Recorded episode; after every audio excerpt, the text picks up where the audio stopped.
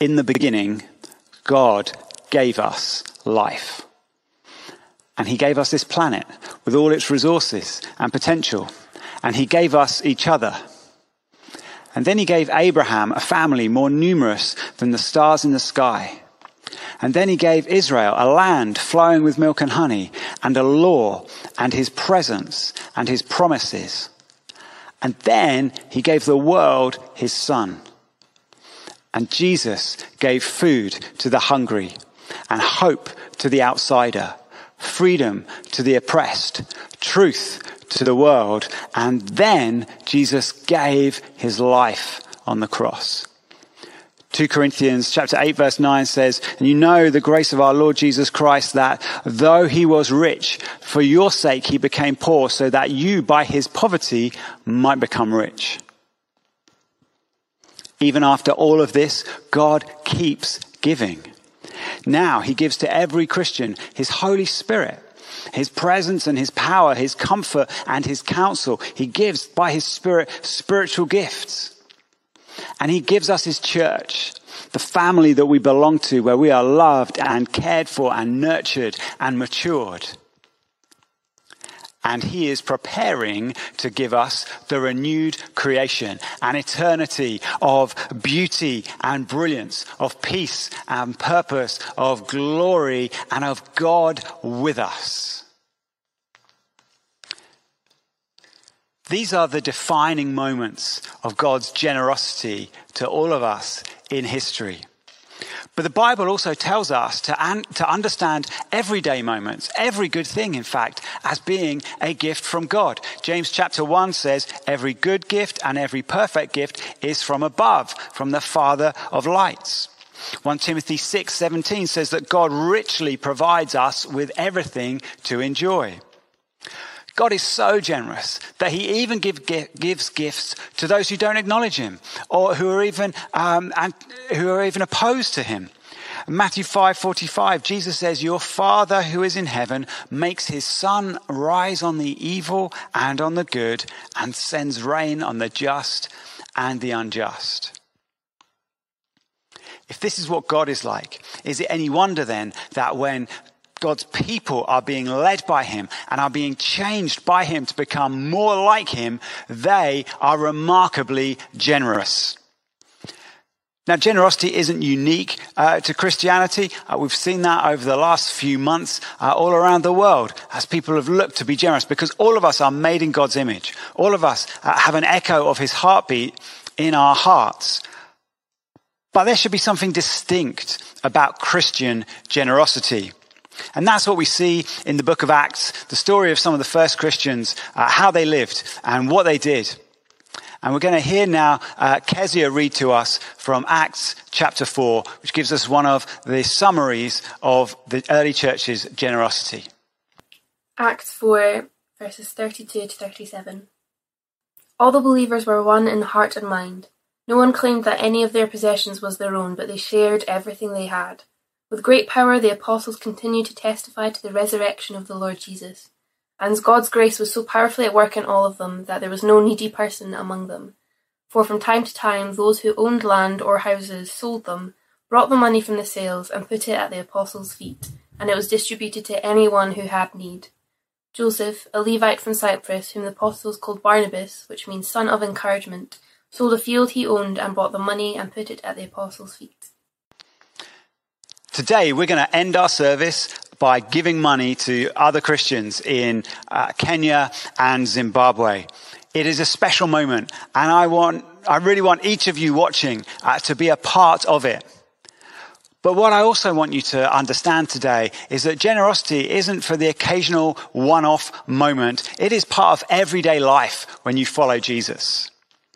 Even in these times of economic hardship and uncertainty, Christians are called to be generous. Maybe the reminder of God's generosity that we started with is enough to motivate you, uh, or the example of the believers in Acts 4. But I want to spend the rest of our time um, considering the benefits that actually we get when we give. Now, I know that many British people uh, don't like thinking that way. Uh, we think we should be altruistic. We kind of give without expecting anything back. Uh, and okay, that's fine. But actually, Jesus motivated us by promising reward for those who give in the right way. He said in Matthew 6, your father will reward you. And so what I've done today is bring together 14 ways in which uh, giving benefits us. That's right. I'm feeling really generous too. I want to give you loads of points, 14 of them. Um, I really want to overwhelm you with the variety of ways in which God blesses us when we are generous. And I hope that one or two of them will grab your attention. Obviously, there's so many, you're not going to remember all of them, uh, but I hope that one or two of them might just land and you want to explore them some more. Our small group notes that you can get through our website uh, will give you all the references uh, that I make and, and even a few more so you can dig in there more for yourself. But I just want to today, just kind of almost a scattergun approach, just to say, look, there's loads of ways in which God wants to bless us as we give. Now, when we say giving, we automatically think about money, and that's what we're asking for in today's special offering. But giving also involves our time, our attention, our energy, our emotions, our resources, um, our experience, our wisdom, and, and, even at the moment, possibly our households and our, our household bubbles. We, there's all sorts of ways in which we can give. Some of these 14 things I'm going to say will be directly about money. Uh, others will be more generally applicable. Are you ready? Okay, let's go. Number one, giving means that you are obeying God. And that's kind of a big deal, isn't it? We want to do that if we're Christians. Jesus said that loving our neighbor, near or far, was second in importance only to loving God. He also says to us, sell your possessions and give to the needy. Now, like the situation in Acts 4, this was a kind of a, a needs basis response um, selling. It, was, it wasn't like a one off liquidation of everything you own the moment you become a Christian, but the expectation is clear. In the Old Testament, God says to his people, I command you, you shall open wide your hand to your brother, to the needy and to the poor in your land. It's Deuteronomy 15. I don't know about you, but I don't want to spend my life disobeying God. So giving means I'm obeying God. Secondly, giving takes us out of ourselves and, and into the lives of others keeping all the money that we have closes us off from the world around us, but giving it away connects us to others. When Paul wrote to the Philippians who had been generous in, in helping him, he says to them, it was kind of you to share in my trouble. And then he describes them as being in partnership with him. Today, you can partner with people in God's work in a nation that you might not ever even set foot in. And even if in this life you never meet the people who your giving is going to bless, um, we also, if you're a Christian, you are going to have an eternity to have these kind of conversations. I really believe that people will come to us uh, in uh, eternity and say, "Hey, I heard about the gospel because you gave money, which helped that church to get planted." Others of them might say, uh, "You know, who knows?" They might say, "A thousand generations ago, your money paid for food uh, for my family, or sanitation against COVID nineteen, or, or, provided a job, and that enabled my family uh, to to." to be cared for, and we became Christians, and that's gone on generation, generation ever since because of what you gave. I mean, who knows what might happen when we're generous, but good things will happen. Let's watch a short video now in which some people share the kind of things that happen when we are generous. Because of the generosity of others, Kings were able to give loads of Christmas hampers to save families, which were given to families in need to brighten their Christmases and make what was a really hard time just that little bit easier. We also took an offering at that time, which was then put into Tesco vouchers for safe families, and we saved those to help people throughout the year when they hit crisis point. Little did we know the global pandemic was coming, and we've been able to use those vouchers to help families get food in a time that they wouldn't have been able to um, because so many other pressures came in the global pandemic. So, thank you for that generosity. Because of someone's generosity, I was able to stay in Edinburgh for a few months uh, at someone's place for free after finishing my studies, um, which gave me a great amount of time to find a part-time job um, and really get settled into the city um, and then after that, it basically it opened up a whole range of opportunities for me where I was able to uh, get a new job um, and just connect with people in a, a bunch of different areas of life. And now I'm able to live in Edinburgh full time. Because of someone's generosity, Guy and myself were able to serve the Lord in Peru. We didn't receive a salary while we were out there. We lived by faith. So people in this country could send us gifts and we were able to pass on help to those who were less fortunate in Peru. Because of someone else's generosity, me and Kieran haven't had to worry about our finances. We both work in hospitality and I only worked part time, um, so we were getting 80% on furlough and it wasn't that much. Um, and any time that we had been worried about money, um, God had put people in our lives who had been generous and um, we have had no problems with our um, finances. Okay, number three, giving grows your faith. If you want to see God at work in your life, giving is one of the most tangible ways in which you can do that. Because God says that when we give, He actually said, you, you, the Bible says, don't put God to the test except once. In Malachi 3, God says, put me to the test. When you give, if I will not open the windows of heaven for you and pour down for you a blessing until there's no more need. 2 Corinthians 9 says the point is this whoever sows sparingly will also reap sparingly, and whoever sows bountifully will reap bountifully. Jesus says in Luke 6, give and it will be given to you. Now, we don't give in order to get more. But when God miraculously provides for those who give, they are brought into this kind of back and forth dynamic that God wants all of his people to have with him. This, this, this sense of, of us responding to him and then seeing uh, him respond back to us. Giving such a tangible way of making that happen because it's money and you see it and then it's provision and you see it. Um, and it's been one of my own personal experiences. Giving's been one of the main ways in which my faith has grown because I've just seen God bless me in return again and again. Fourth thing, giving reminds us where everything that we have comes from. Okay, we call money our money. We call time our time. It's not really. It's God's. Uh, he's given it to us to use. King Solomon said to God, "For all things come from you, and of your own have we given you." Giving reminds us of this. That it all belongs to God. Number five, giving honors God and acknowledges his rightful place in your life. Jesus was very blunt about this. He says, no one can serve two masters. For either he will hate the one and love the other, or he will be devoted to the one and despise the other. And then he makes it very clear, you cannot serve God and money. So make your choice. And giving will really help with that because it simultaneously rejects the mastery of money and increases uh, your sense of God's lordship in your life. Six, I now can't hold up the number and hold the microphone, so you're just going to have to know what the numbers are in your own head. Sixthly, giving is a way we can interact with God. Jesus said that whenever we give food to the hungry, drink to the thirsty, welcome to the stranger, company to the lonely, we do that to Him. He is personally involved. He is receiving from us at that moment.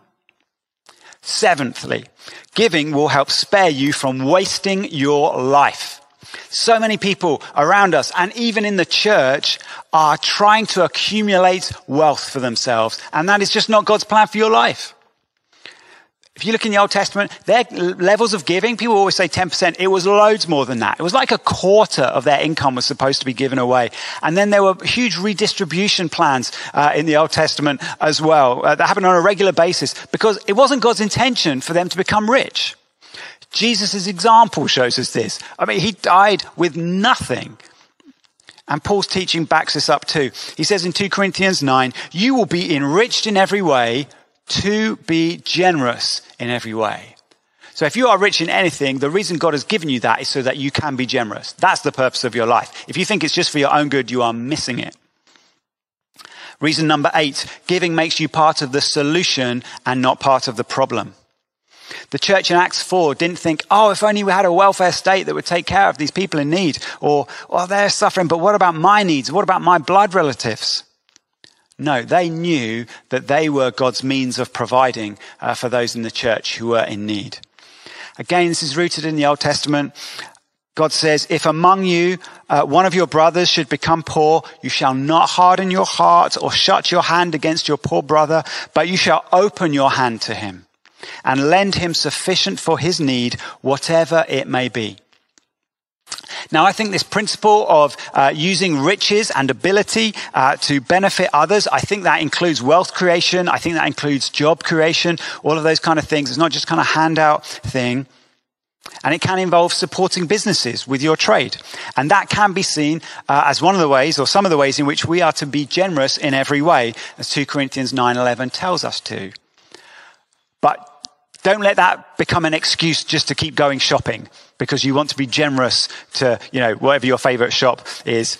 Because reason number nine, giving is better than receiving. Now, most of us like receiving. We're like, receiving's pretty good. And Jesus says, it is pretty good, but I've got something better. Giving. He says it in Acts 20 verse 35. And he says, uh, it's more blessed to give than receive. And blessed, that word means happy. And actually, there's sociological research to back, that, back this up. The people who give are more happy than those who are trying to get. But we can only really discover this by putting it into practice. So I want to encourage you, give it a try. See which makes you happier. Reason number 10. Giving helps free you from the trap of money. You want to know what matters to a person? Follow the money. Jesus said that where your treasure is, there your heart will be also. If your treasure keeps going to Amazon or eBay or Primark or John Lewis uh, or Costa or McDonald's or into property or into pensions or into school fees, if it's going to those places and that's where it's all going, that's where your heart's going to end up. Is that where you want your heart to be? Your heart will never find the peace and the joy that it's craving if it ends up in those places. Because that's not where it's meant to be. 1 Timothy 6, Paul says, those who desire to be rich fall into temptation, into a snare, into many senseless and harmful desires that plunge people into ruin and destruction. For the love of money is a root of all kinds of evils. It's through this craving that some have wandered away from the faith and have pierced themselves with many pangs. Paul's language here is full of violence because this is deadly. And yet it's so normal in Western culture that we just don't even notice it as it's happening. We don't even notice that it's killing us. Now, Paul and Jesus aren't saying that you should want to be poor because they know how desperately hard that is. But there is a line between not wanting to be poor and wanting to be rich. And it probably isn't where most of us think it is. Reason number 11, giving gives you good answers for when God asks you what you did with your life. This is going to happen to every one of us on judgment day. Romans 14 says, we will all stand before the judgment seat of God. Each of us will give an account of himself to God. God will ask us what we did with what he gave us, whether it was a lot or a little in our eyes. What do you want to talk with God about on that day? Do you want to talk about clothes and furnishings and gadgets? Or do you want to talk about love and mercy and justice? Now we've seen that God is abundantly generous. So God's able to give us so that we can give generously to others and to, as we've seen, richly uh, enjoy the things that he's given us. But if, say, we give 10% of ourselves to generosity and 90% of ourselves to selfishness, we are not going to enjoy the moment when God asks us, What did you do with what I gave you? Reason number 12 giving sends riches ahead for eternity. People say you can't take money with you when you die. Absolutely right. The Bible agrees. But Christian believe, Christians believe that we can send it ahead. Matthew 6, Jesus says, Do not lay up for yourselves treasures on earth where moth and rust destroy, where thieves break in and steal, but lay up for yourselves treasures in heaven where neither moth nor rust destroys and where thieves do not break in and steal.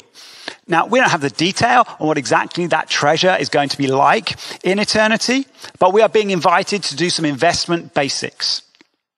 Do you want something that has an uncertain return that will last for a few decades max?